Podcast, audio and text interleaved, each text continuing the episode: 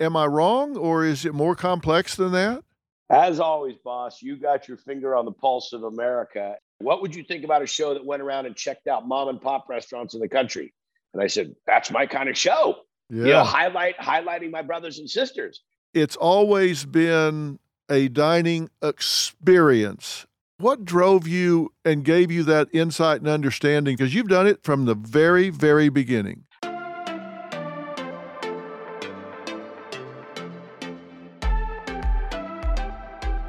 Hey, it's Dr. Phil, but then you knew that. Let's fill in the blanks. And today I'm speaking with a good friend of mine, one of the most recognizable and influential culinary stars in the world, Guy Fieri. Now, he is a chef, restaurateur, New York Times best-selling author, Emmy award-winning TV host, and a very generous philanthropist. In 2019, Guy received a star on the celebrated Hollywood Walk of Fame a rare feat for a chef. I mean, come on. On land and at sea, from Las Vegas Strip to the Atlantic City Boardwalk, from South Africa to Colombia, and from Costa Rica to Dubai, Guy's culinary creations and spirits are enjoyed globally every day. Now, he's not a fancy kind of chef. You're not going to see him with like the buttoned up white thing and the big fluffy hat. He first showed up to compete as a chef on the Food Network. Everybody else was buttoned up that way, but not him. I think he showed up in a motorcycle jacket and had forgotten to comb his uh, hair, which I think he still forgot to do. But he has a passion for food, he has a passion for people, and he has a passion for creating an experience around food. He's been doing it since he was 12 years old. He's from Northern California, a little town called Ferndale. He'll tell you why you should know that town. You've probably seen it and don't know it. It was made very famous in a movie, but he's been at this a long time. You can call him a chef. I call him a people person, and I also call him a good friend. So let's talk to Guy Fieri. Guy? What's up, buddy? Hey, there you are.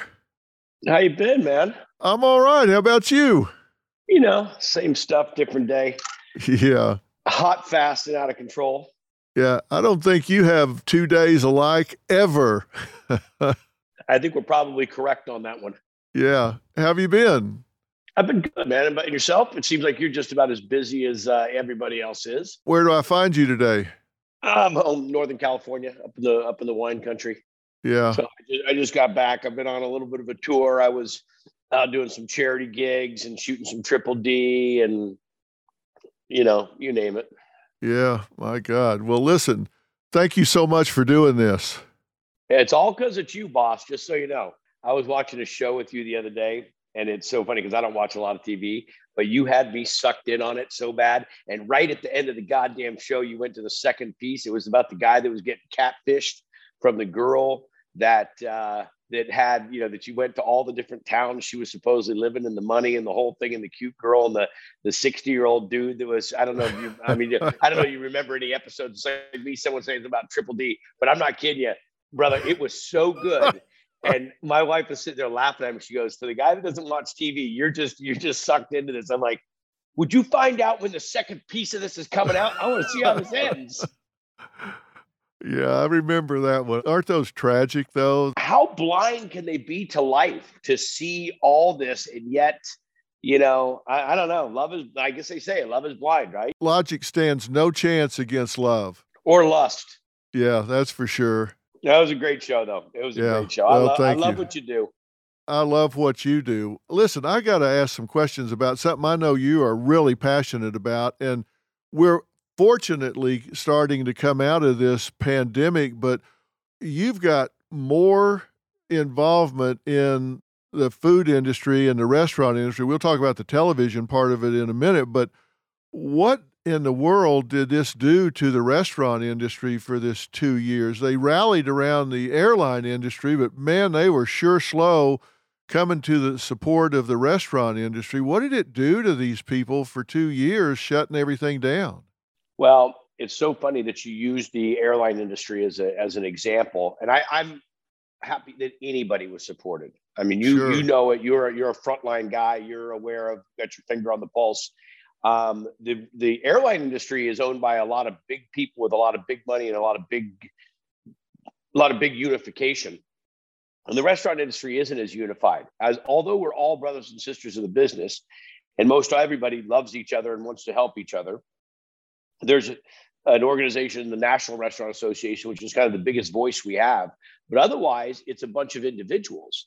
Yeah. And that doesn't give you as much muscle as if you're a United Airlines with stockholders and that, that you know and all those you know all those connections that they have.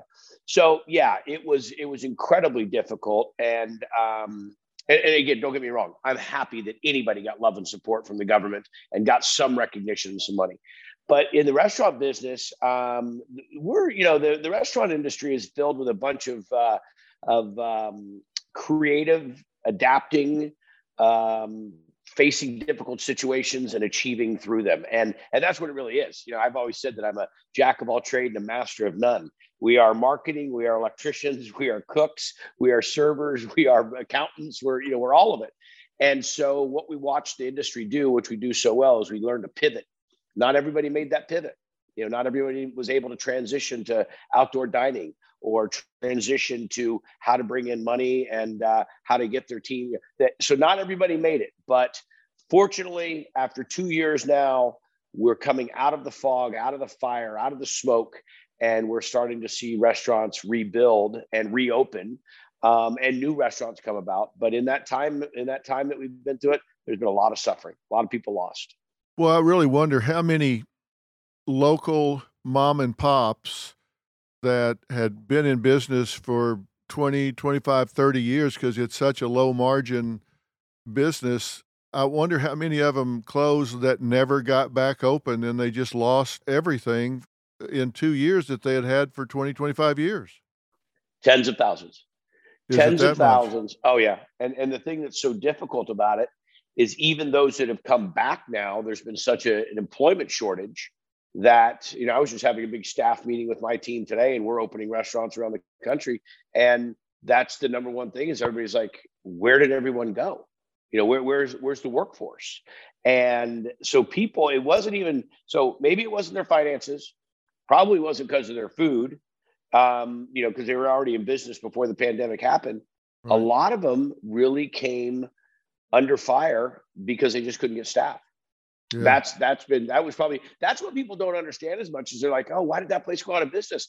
It really probably wasn't their finances. I mean, granted, you run out of money after a while. Some landlords weren't giving some, you know, some consideration to the, you know, to the situation. But so many times when I would check a past triple D joint that we did and say what happened to them, and people just say couldn't get staff, can't get staff, can't pay the bills. Well, I'm wondering what you and they have found out to be the issue because it appears to me, and listen, I've just talked to people that were in the hospitality business as wait staff or front desk hosts or hostesses that have just straight up said, look, I can make more money staying at home. I don't have to get childcare. I don't have to do the commute. I don't have to have the wardrobe. And it appears to me from a psychological standpoint, we're rewarding bad behavior. We're paying people not to work. Am I wrong, or is it more complex than that? I'm sure there are other factors, no, I, but that's got to be one of them. As always, boss, you got your finger on the pulse of America, and you're you you're reading it. Um, you're seeing the forest through the trees. Um, do not misunderstand me when I say there are people there are single family, you know, single parent families. There are situations that are situations, you know, that right. it does not make financial sense. But there, I think we've just got an abundance of people that are looking at it saying, listen, I don't do anything. I get paid similar amount. I don't have to make the hassle to drive the commute, the thing, this, this, this, this. And yeah, I, do I think there's that epidemic? Is epidemic the right word? Do I think there's that do I think there's that problem? Yes, I really do. Uh, I don't have like clinical information to, to explain it, but I do know from enough of my friends and enough of my restaurants that we'll say to people, Where are they? What are they doing? And people are just like, you know, and nobody's waving the flag saying, "Hey, just so you know, I'm over here doing this, and this is, you know, how I'm getting away with it." No one's getting really loud about it, but there is enough undercurrent enough undertone with folks that this is really. We've got to figure out how to stop this because we're setting the wrong example. We were just having a conversation the other day about how do kids that went through kindergarten and first grade, never going to school, now acclimate coming into second grade and the same thing goes with people, these young adults that are coming out of high school that didn't get to finish high school in high school, now get into college, haven't been to the college, and haven't have a, haven't had a job. How do we acclimate them into coming into the workforce now? I mean, we've we've had a two-year break that if we don't recycle, if we don't recalibrate, if we don't do something, I think we're going to feel this echo, this reverberation of this unemployment, lack of workforce, for quite a while. And then what's going to happen? And I think you probably are aware of this. Once this does come full cycle, there's going to be a lot of jobs that people are looking for that there aren't any jobs because people figure out how to replace them with technology or lack of. I mean, restaurants are going to single serve, you know, going to uh, counter service versus doing full service. And these types of jobs in the restaurant business have been so critical to our workforce in America because they're typically the second job for somebody.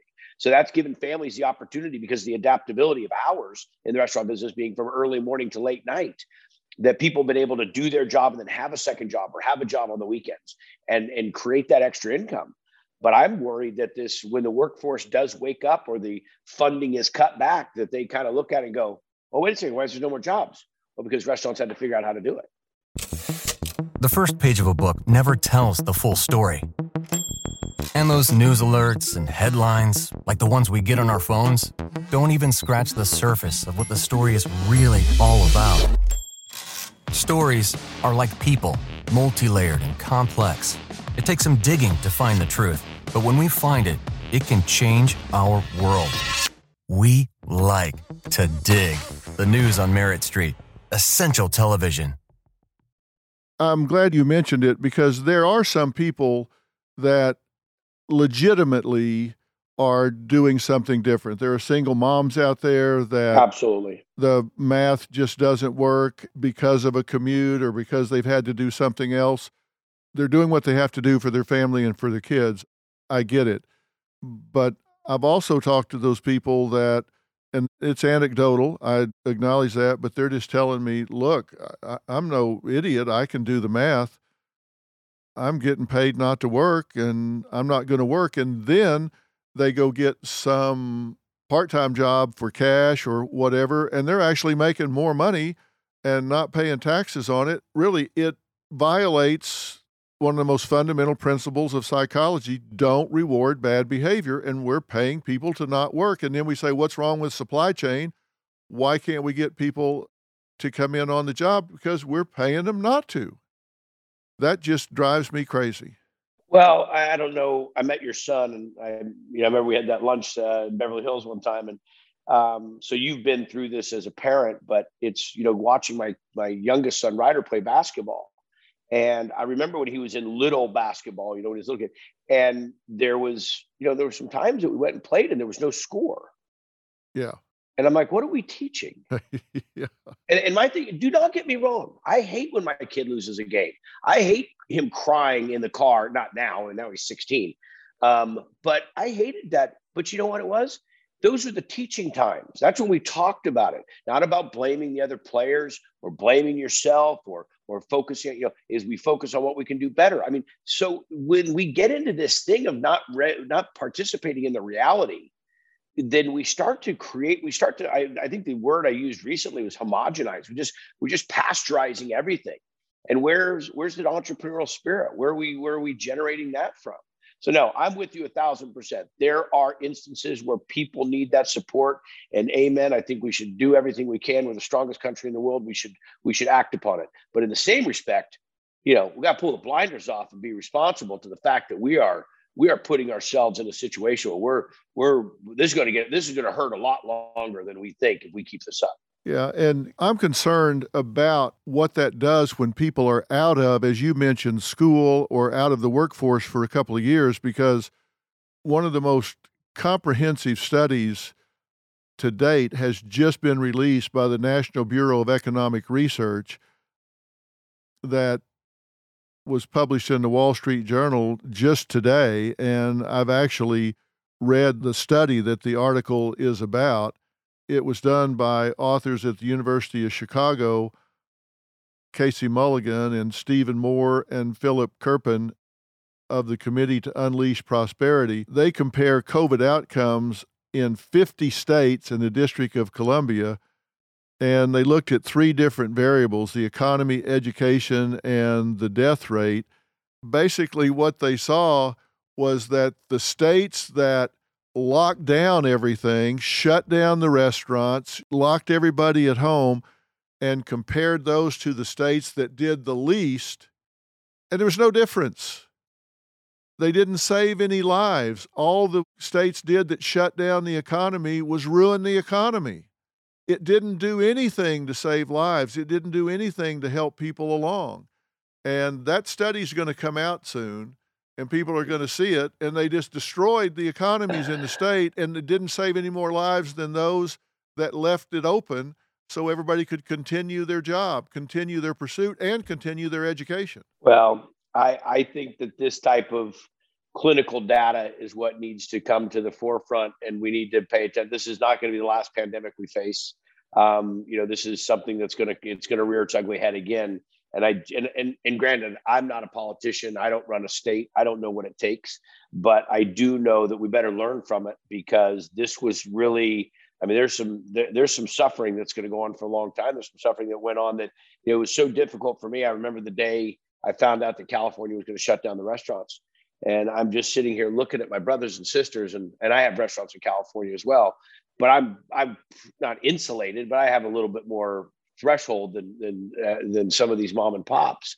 And I'm just sitting there looking. I'm going. There's walk-ins full of food. There's bars full of booze. There's taxes that have to be paid. There's team members that are expecting to come to work. There are banquets that are expecting to happen or and anniversaries that are taking place. And this is all going to get the lights turned off on it like that. What are they going to do with all the food? You know, so many of my, my fellow chefs fed their paid their employees by feeding them, by giving them, here, take this prime rib home. You know, that's all I got for you. Craziness. Yeah. Well, you know, one of the things that I think gives you a really different perspective than a lot of people because you have restaurants all over the country. You're in and out of them all of the time. You're as hands on as any manager I've ever seen and as hands on with your product as I've ever seen as you move about and talk to your patrons, what's the attitude out there? Are people pessimistic, optimistic, and has it shifted since before the pandemic to now? What are you hearing from your patrons as you talk to them? I have a big restaurant down in Vegas called Guys Vegas Kitchen and Bar, and uh, kind of the flagship. And I was down there just a couple weeks ago, and they're lying out the door. And people are so excited and so happy and so thankful that we're open. Restaurants are far more than just a place to eat. I mean, you can eat at home. You know, you can you can eat at a, you can you know eat anywhere. People come out.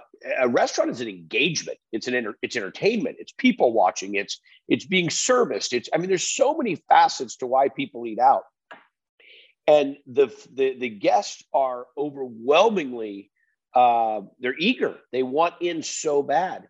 And the funny thing is uh, in the restaurant industry and i can tell you this the i can in in my history of the restaurant industry and i've been in it since i was 12 in my history i've never seen it this upside down in that business is not what we're fighting for. The business is there. Everybody's got business. It's just how do you handle the business because of the workforce. This is mind blowing to us in the industry. We never have seen this. I was just having this with my team today on their call. I said, we're not facing the things that we used to face in the industry of how to get you know people in the seats. People want to come in the seats. You know, restaurants just can't even limited seating, not because the government's saying you can't have people in your restaurant. They just don't have the cooks and the servers to do it. Right. The guests went in. They guests went in bad. You mentioned it's more than just the food. And I want to talk about the food here in a minute, but you know I'm a fan, so I've followed you for a long, long time. as a friend, so I'm not pretending to be objective, but one of the things that you've done Which that never gets old. That never gets old to hear from you, by the way. Never gets old. I'll listen to that. They called and said, Would I be interested? And I said, Yes, tonight, tomorrow, right now. Will you tell me when the boss wants me? Yeah. So thank you. You know, Yeah. and you know the, the admiration is mutual. Well, thank you. The thing I'm talking about is you said you've been in this since you're 12. And one of the things that you've always done is you've created an experience. It's not just somebody comes in, gets their food, sits down, eats it, pays, goes home. Every restaurant you've ever opened, it's always been a dining experience of some sort. You've created themes, something that people immerse themselves in when they come in. What drove you and gave you that insight and understanding from the very beginning? Because you've done it from the very, very beginning. I've asked, been asked a lot of questions. I've never had it asked that way. So I'll, I'll, I'll give you what my quick answer is, and usually that gut answer is the one.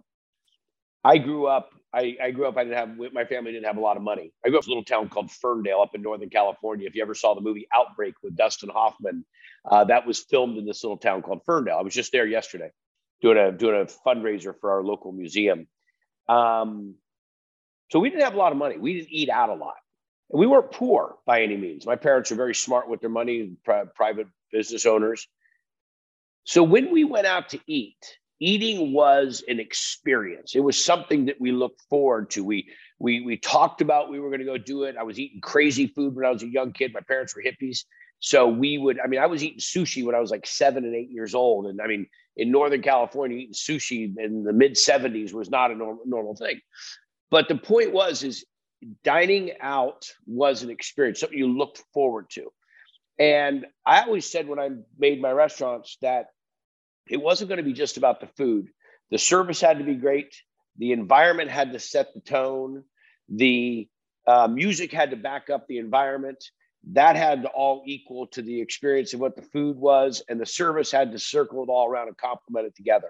And I and I felt that when you have somebody that's coming, and this is how I explain it to my teams every time, when they're coming to entrust in you, and again, this was part of my mentality as a as a kid coming from not having a lot of money. They're going to entrust in you that this party of four, this family of four is coming in to have their dinner. That may be their one dinner for the month that they're getting to have out. Let's make sure we do everything within our power to make sure that they get the full experience from the way they're greeted at the front door to the cleanliness of the parking lot when they drive in.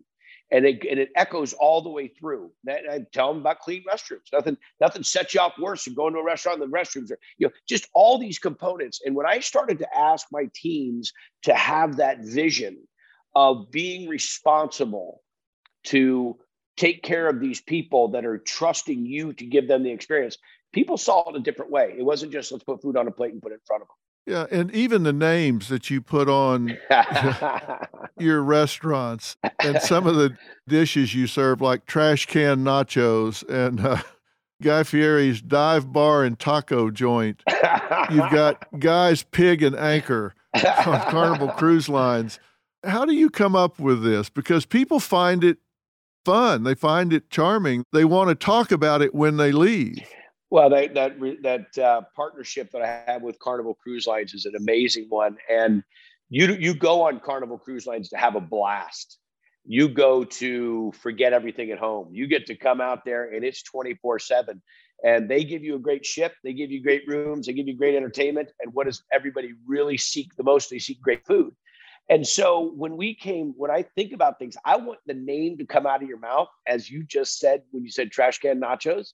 Yeah. I like that there's a little chuckle. You can't say trash can and then say nachos and not have a little juxtaposition to you know tilt your head. But once you have them, once you have the experience and you see why we call them trash can nachos, and not being afraid to do it that way. You know, I'm not a classically trained chef. I've, I've worked, I've cooked all my life.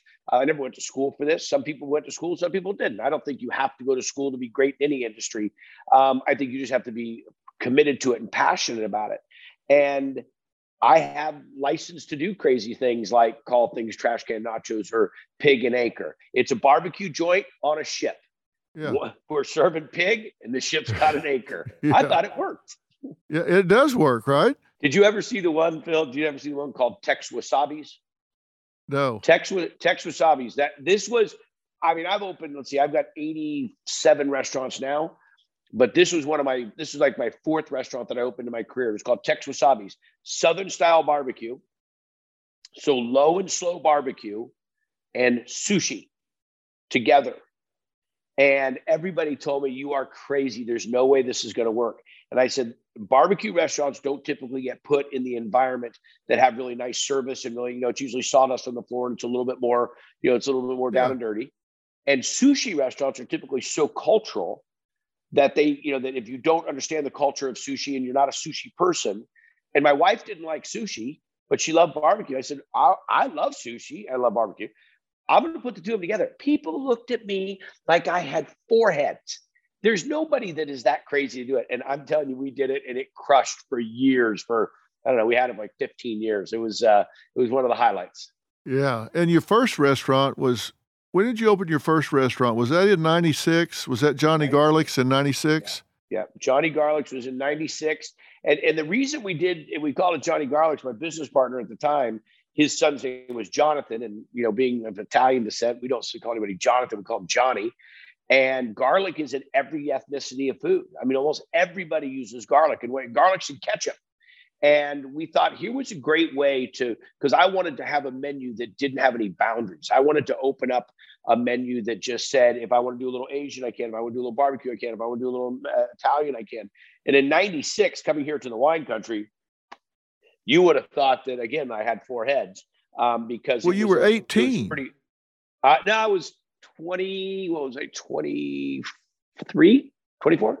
I was pretty young. I was yeah, pretty young. You My were wife young. and I were pregnant. We were we were pregnant with our first son, and I was down in LA doing restaurants, and I just I loved LA, and the restaurant scene was awesome. But I knew that I would only be a little fish in a big pond, and I wanted to have a chance to make an impact in my community. I'm, I'm, I'm big about philanthropy, so I wanted to make sure that I had a chance to go to a community where I could make an impact. How did you wind up on TV the first time? You ever seen Cops? Oh yeah. Uh, I'm just I'm just kidding. you were the guy on the end of the bed with the T-shirt on, right? Who the looked guy, up yeah. and didn't seem surprised that the cops were in your bedroom. Exactly. and then I gave him a whole big story. Um, so I was. Uh, it, it's funny because um, there was a guy there was a there's a hot rod uh, muffler company called flowmaster and uh, they're in our town here in santa rosa oh really i got flowmaster 48s on my 57 chevy then you know it you know you know it so there was a guy named um, uh, there was a guy that used to come in and um, and come to my restaurant all the time and he would say to me all the time and he's australian guy he'd, he'd say you really need uh, you need to be on television and we'd laugh about it. And I would make my commercial for my restaurant on the local cable network because I would trade the cable TV owner guy for for dinners in the restaurant. And you know, it's small little community, and that was it. My aunts always used to tell me. My my aunts at family reunions would tell me, "Oh, you got to be on TV. You're so funny." That went on and on and on, and I never took it seriously. All I wanted to be was a cook. All I wanted to do was own restaurants. And uh, a couple of my buddies, there was a show on the Food Network called the Food Network Star, next Food Network Star and I didn't watch TV. I really, I'm really not a big TV guy, um, and not because I don't think TV is great. It's just I work so much that when I come home, I'm typically, you know, going to sleep. And uh, they all told me about this show called the Food Network Star, and I never watched it. I didn't even see. I didn't even, know what the Food Network was. I said, "Who watches a, a show all about?" I said, "Now, you know, the Galloping Gourmet and Julia Childs. I'll watch that, but that was PBS back when I was a kid." Well, long story short, I, I, I, they talked me into signing up to send in the video to this show, and uh, and they pick it, and I go on the show, and I got there the day we started to do the show, and I look at everybody, they're all buttoned up in their chef coats, and I'm standing there in a cutoff t-shirt and a leather jacket, and I'm like, this ain't gonna go well. Well, I ended up winning, and the rest was kind of history. Yeah, well, you got awarded your own series, which was Guy's Big Bite, right? Right, that was the first one. That was the first one, and. Uh, then they gave me another show uh, called Gotta Get It. And I shot the pilot for it. I didn't know anything about TV. I mean, I I became a student of TV real fast. Now I produce nine shows and you know host four of them. And you know now I went. I mean, I think just kind of like you do. You take what you do, and then if you're going to immerse yourself into it, you got to know the 360. So now I'm a whole different place. But back then, I went and did this show called Gotta Get It, and uh, I, I shot the pilot for it and I did my part and it got picked up for 13 episodes. And they called, they said, Congratulations, you got a primetime show. Uh, it's called Gotta Get It. I'm like, Oh, hey, um, I don't want to do that show. Like, what? I'm like, nah, that's, I, I, did the pilot, you know, but I know that that meant it's had to go to a show. Yeah, I, I can't do that show. Like, what do you mean you can't do the show? Well, it went through about six levels of people through the Food Network and this production company. Everybody just read me the riot act of me wasting everybody's time. I said, I just got to be real. Finally, to the president of the network, I said, let me just share something with you. I said, I'm 35 years old. I own four restaurants. I got two kids. I said, uh, anything that I'm going to apply my time and energy to, I got to really believe in. And I don't believe in the show. And Brooke Johnson was our president. And she said, You're turning down you, why did you come to the network? Why did you? I said, I want to see what it was like. I said, I'll do another show. I just won't do this one. That was the thing, and you know the power in the no in the industry. Oh, yeah. You got to be, you got to be willing. You got to stand on the ground. That could have been, you know, live by the sword, die by the sword. And I wasn't trying to be an egomaniac or anything. It just was a show about gadgets in the kitchen. I'm not a gadget chef. I don't do that stuff. I'm a knife and cutting board and saute pan guy, and I didn't need an avocado peeler. Yeah. And that six months was the longest six months of sitting around. And they called me one day and they said, okay, we got another show. What would you think about a show that went around and checked out mom and pop restaurants in the country? And I said, that's my kind of show. Yeah. You know, highlight highlighting my brothers and sisters. They said, okay, it's called Drivers, Diners, Dive-ins, and Divers. I go, I couldn't say the name for the longest time. I could. That's why we call it Triple D all the time. Yeah. I said, what's it called? Diners, Drive-ins, and Dives. That's my kind of thing and that's how it got started. Yeah, well, that's been on for how long now? That was that started in 06. Two decades, I think. Yeah, it feels feels like ten decades. No, it yeah. it has been. We we we're almost getting ready for it's three ep- three locations per episode, and we're just getting ready to hit our 500th episode. Wow. So we've been yeah we've been doing it a while, and it's it's amazing what it does. It's it's we call it the restaurant lottery, you know, and it's not me. I tell people all the time, please please do not. I'm just the portal. I'm just the guy that gets you there. These places are there. These mom and pop joints are there. They're these uh, amazing places around our country. We're the you know greatest country in the world. Just get off of the beaten path that you see all the chain restaurants on with all their big signs. Go to the street two rows over and the one that's got the plywood sign, you yeah. know, where there's 25 cars in front of. Go check that joint out.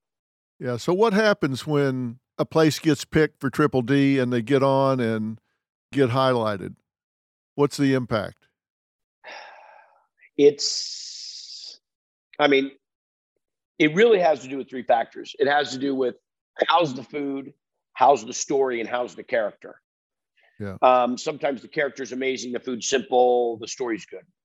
Um, you know, every five, there'll be somebody hits the trifecta where just each one of them is just boom, boom, boom out of the park people love to tell me all the time, I know when you like something and when you hate something, when you love something. I said, well, you'll never see anything that I hate on the show. I, I don't, I'm not going to sell you a bag of beans. I won't lie to you.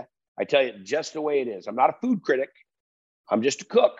And I'm just a guy that's tasting it and telling you what's what goes out of my mind is what comes out of my mouth. I'm not playing a game with you. But we've had in the in the hundreds of places that have opened multiple locations, franchised. Really? Oh, I, I can share stories with you about the stories of people just writing. So, you know, we were we were at our last paycheck. We were we were mortgaged, we had mortgaged our home. Our, our kids weren't going to go to college. Our, you know, the list goes on and on and on.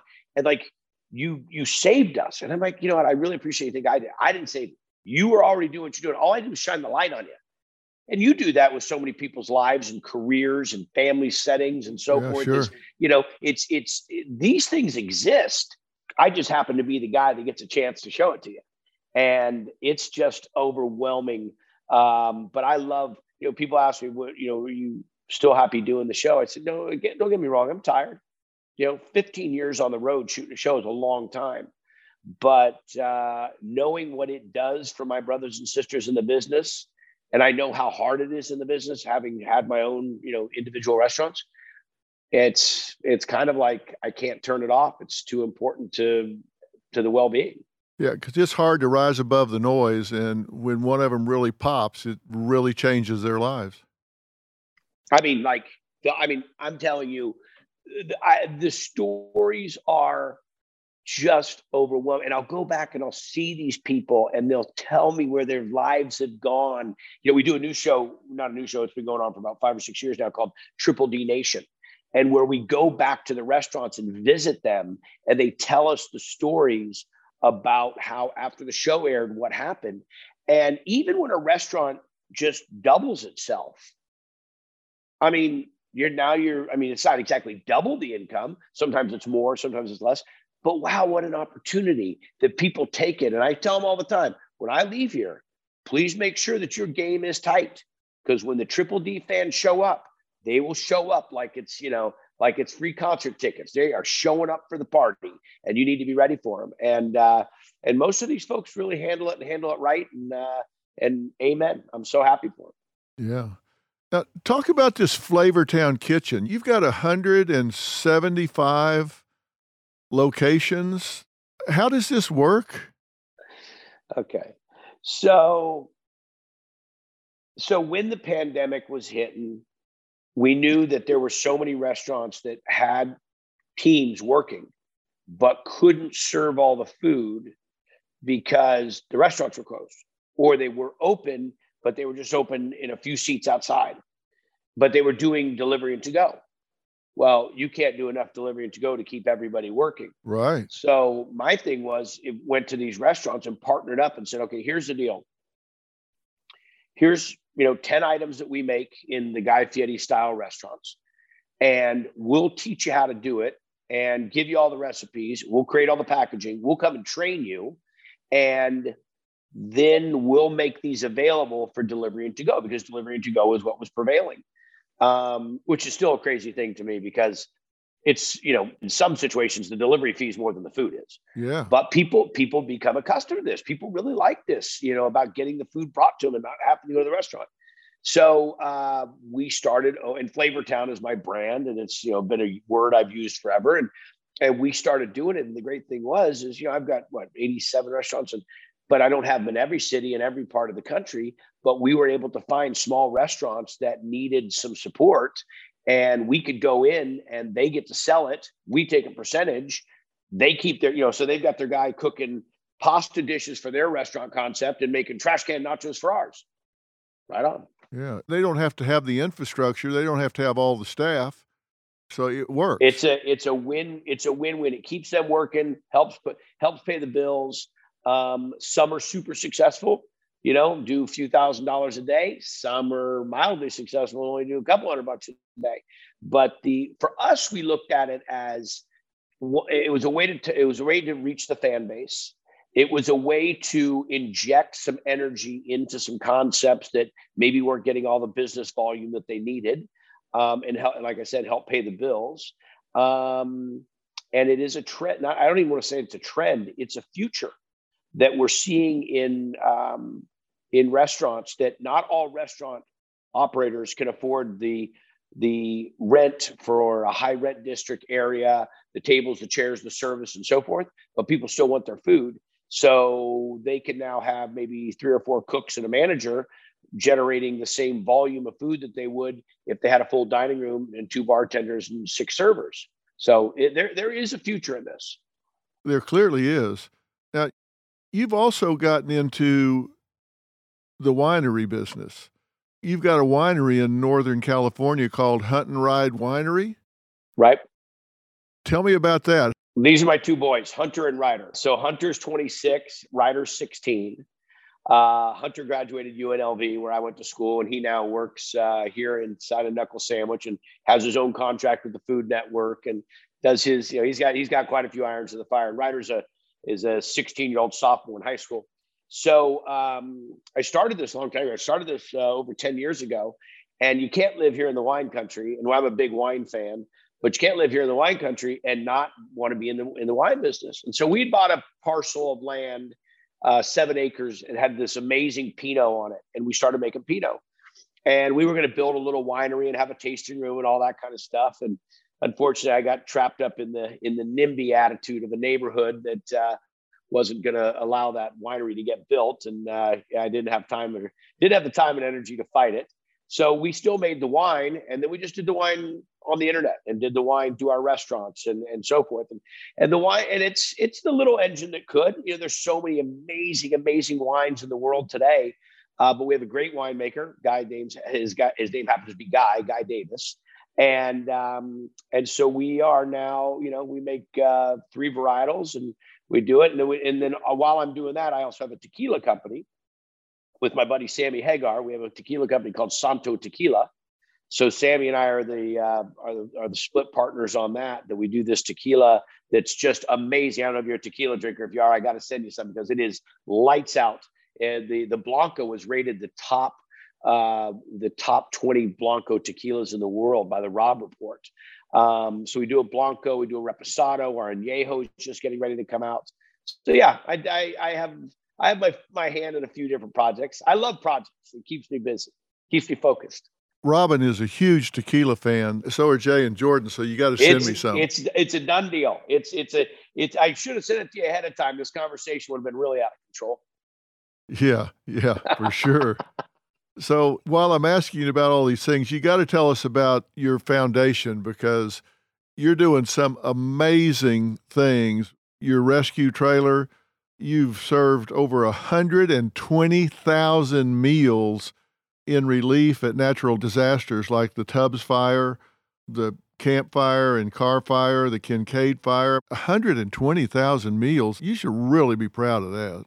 Well, I appreciate it. And, uh, you know, I think just as you do, you're you're concerned about your community and concerned about the the well being of people, and you can't always wait for those situations to to invite you to come help them. You got to sometimes put yourself into them. So when we had the first big fires up here and it burned about a mile, not even a mile, about a block from my house, and we evacuated and everything was crazy. And I was, uh, I had to leave that morning after the fire. And we didn't even know the level of devastation that had happened here in the town of Santa Rosa.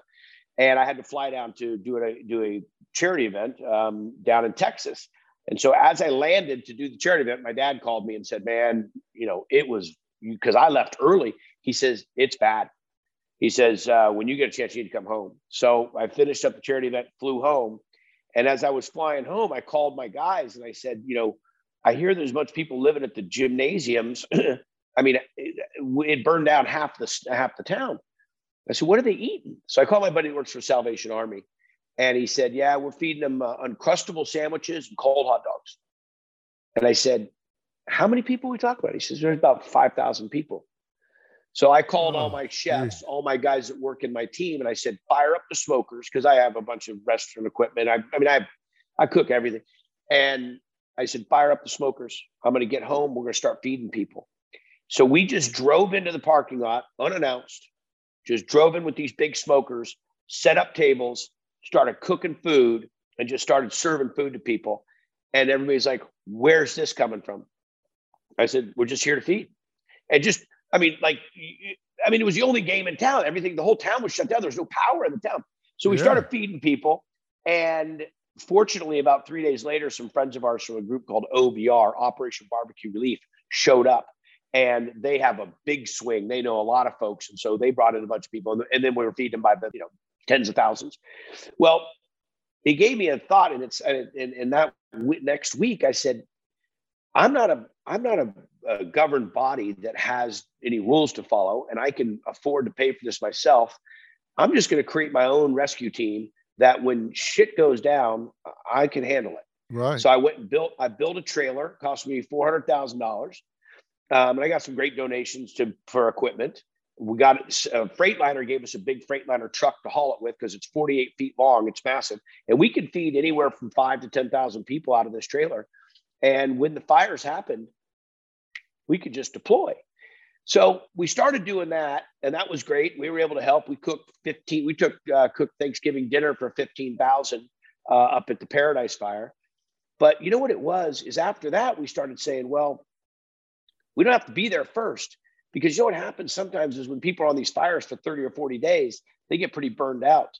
So what yeah. we started to do is coming in as a health and welfare. We started coming in as a positive to kind of what they, as they will say, break the clock, like resetting the clock for them because it's been the same monotonous situation. And all of a sudden, Here comes Guy Fieri and his buddies and chefs from all over the country, and they're cooking us barbecue and making macaroni. You know, they're making pot, they're making uh, uh, mac and cheese with bacon on it. They're yeah. you know Hawaiian rolls and all this kind of stuff. And so it's really turned into a, uh, an amazing program. And then when we realized that when the fires weren't happening, now I still have all these resources, of all these volunteers.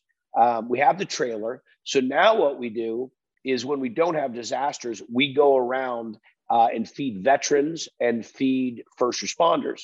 So we were just in New Jersey uh, two weeks ago. We fed 1,200 veterans in New Jersey. We went to two different VFWs, put on two separate luncheons, one on Friday, one on Saturday, and just invited VF, just invited veterans and their families. Just come down. We're going to feed you, feed you for free, just to say thank you. So we do that, and then we go to these first responder camps um, like the CHP and the sheriff and the you know the, the fire departments, and just say, hey, everybody in this area of Solano, you know, or Napa, whatever, this day we're going to be here in this parking lot. Come on down. We'd love to feed you guys. So we just try to do positive welfare things.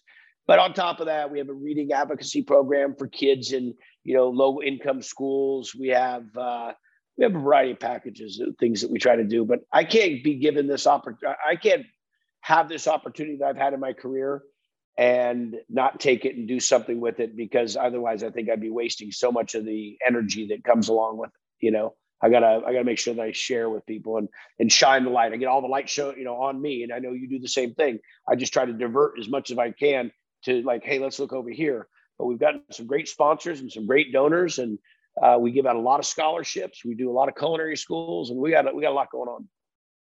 Yeah, well, you know, when you were talking about Triple D, and I was saying, what's the impact when one of them gets on the show? You said, well, it depends. If there's a great character and there's great food and there's a great story, then it really turns out well. And that's what's so much fun talking to you about all of this because you make great food, you're a great character, and you sure have a great story. And it's no accident that you are the most famous person in the food business, the food industry, the restaurant business in the entire country and have been for a long time because you fit the triple D formula. It works for them, it works for you. So there you go. What goes around comes around, right? I've never heard anybody ever spin that back on me. I'm just telling you, only you. You're the one that sees, you know, you have that that 30,000 foot view on things. So of course you would turn that right back on me. But no, I I I can see what you're saying with it. And it, it is it's it's so ironic that you would that you would pick up on it and go, but um no. Being being raised with good parents and in a great community and uh, staying grounded and staying. And I remember when you and I first met, you said, "How did you end up this way?" I, you know, I told you that story about my mom and dad and yeah. what great people. I was just up in that little town, Ferndale. And so the museum wrote me and said, um, could you write the foreword for our, our community cookbook? We're going to make a cookbook with all the history of Ferndale. And I said, yeah. And I said, how many books are you going to sell? I said, we're going to sell a hundred. I said, that's all you can sell. And they said, no, we're going to, we're going to sell a thousand, but we just don't have any money. I said, how much are the cookbooks? They said, 10 bucks a piece. I said, all right, I'll buy all the cookbooks ten thousand bucks. I'll I'll pay for them. I'll write the before and I'll pay for the ten thousand dollars. And I said, but you have to sell the cookbooks for forty bucks a piece. And they said, great. So we just sold all the cookbooks, made forty thousand dollars for the museum, which is their annual budget. Yeah. And people like, and, and everybody's like, that's and it's not where I come from. Where I come from, our community rallies like that. And I tell people this all the time. We can make a bigger difference in this world. You just have to move your, you just got to move your skew maybe 10% more Maybe it's not financial. Maybe it's uh, participation. Maybe it's uh, advocacy. Maybe it's just vocal, being vocal. But who knows what it is? But if we just moved at 10%, I think we could fix a lot of these issues, these social issues that we have in our country, uh, and could make this a lot better place. But we're not going to do it bitching about it you know, we're going to have to really activate and participate one way or another, some form, shape, or form, do something. But we we all we are empowered. We're the greatest country in the world. We we brought ourselves from nothing a few different times and saved and, and turned this this righted this ship. Um, I really hope we get this straight. And I, you know, you're uh, you're such a patriot and such a leader of the country. I I, uh, I look forward to seeing how you continue to help us see the vision on this because it's uh it's it's ours to lose, folks you know. Well, it is, and you're a perfect example of, like you say, you don't have to have a bunch of money to give a million dollars to a cause. If what you have to give is your time, what you have to give, I mean, maybe a little bit of this or a little bit of that. Robin and I work in the foster care system and the court appointed special advocates that help kids in the system when they have to go into court and stuff. And she got involved and raised a hundred million dollars in volunteer services for CASA in a year just by people saying, Hey, I don't have a lot of money, but I've got some time. Find a way. Everybody is complaining and there's so much divisiveness. If you took just a little bit of that energy, like you say, and said, you know, what can I do? And you don't have to be organized. Hell, you drive by and see your truck out there, walk up and say, hey, can I serve? You know, give me a spoon, I'll put some beans on a plate. What, just anything. We just need to take start. A, take a picture, take a picture and make positive affirmations on social media and talk about something good people are doing in this world versus getting all negative and down. We got enough negative energy floating around out there. Let's counterbalance it with positive energy. You know how many good things that we have going on in our community that doesn't make the front page of the paper because sensationalism doesn't, you know, the sensationalism yeah. sells. So I'm, I'm with you, and uh, and please keep in mind that I'm always good. You know, I we play inside of our uh, you know inside of our fields of things that we do, but I'm a I'm a huge fan of kids and family, and uh, and children really are the future. So you keep in mind when you guys do another fundraiser, how I can lend my support on that, and either send some items or send a, a, a visit to Triple D or something, and let me know how I can lean on your uh, lean in on your project as well. I'd, I'd love to. I try to I try to make sure that that's something I'm always involved in. Well, you're great to say that, and I'll take you up on it for sure. Look, congratulations on all your success. You know, I've been a huge fan forever. Jay and Robin send their regards, by the way. Jay, awesome. I told him I was talking to you, and he said to say, hey, listen, continued success and thank you so much for everything you've done for so many people, particularly during the pandemic, but before and after certainly for the first responders and the vets and all. I look forward to seeing you soon. I'll show up in one of your restaurants. You can put the feed bag on me and I'll hit him a big lick. Well, anytime, my friend. And, and, again, thank you for the invite to be here. I was, uh, I'm so excited. And, you know, we've we've talked about this since we've known each other about getting a project together, and one day we can do something. So I know they'll be calling you for a telethon or me for a something or another. But we, any chance I get to work with you, it would be an honor. And uh, and again, thank you for setting such a great example. I told you this when I met you and Jay, and we talked that day. I said you you've been just a great mentor and, and somebody that I really take the lead on. And what you see is what you get uh, and you are the genuine article. So all, all, those compliments coming from you just mean the world. So thank well, you so much. And and tequila will be. Do you still have your same cell? I assume. Oh yeah, all the same I, digits. I I got the same one too. Um, I'll send you a text and uh, send or have someone send Natalie an address, and uh, and tequila will be uh, on on its way. I'm holding you to it. I'm, I'm just asking for pictures of pictures of party, and that's all I want to see. Oh, you'll get those. That's for sure. Guy, thanks so right, much. I'll see you soon, man. You're awesome, boss. Thanks for having Take care. Me. All right, bye. Take care.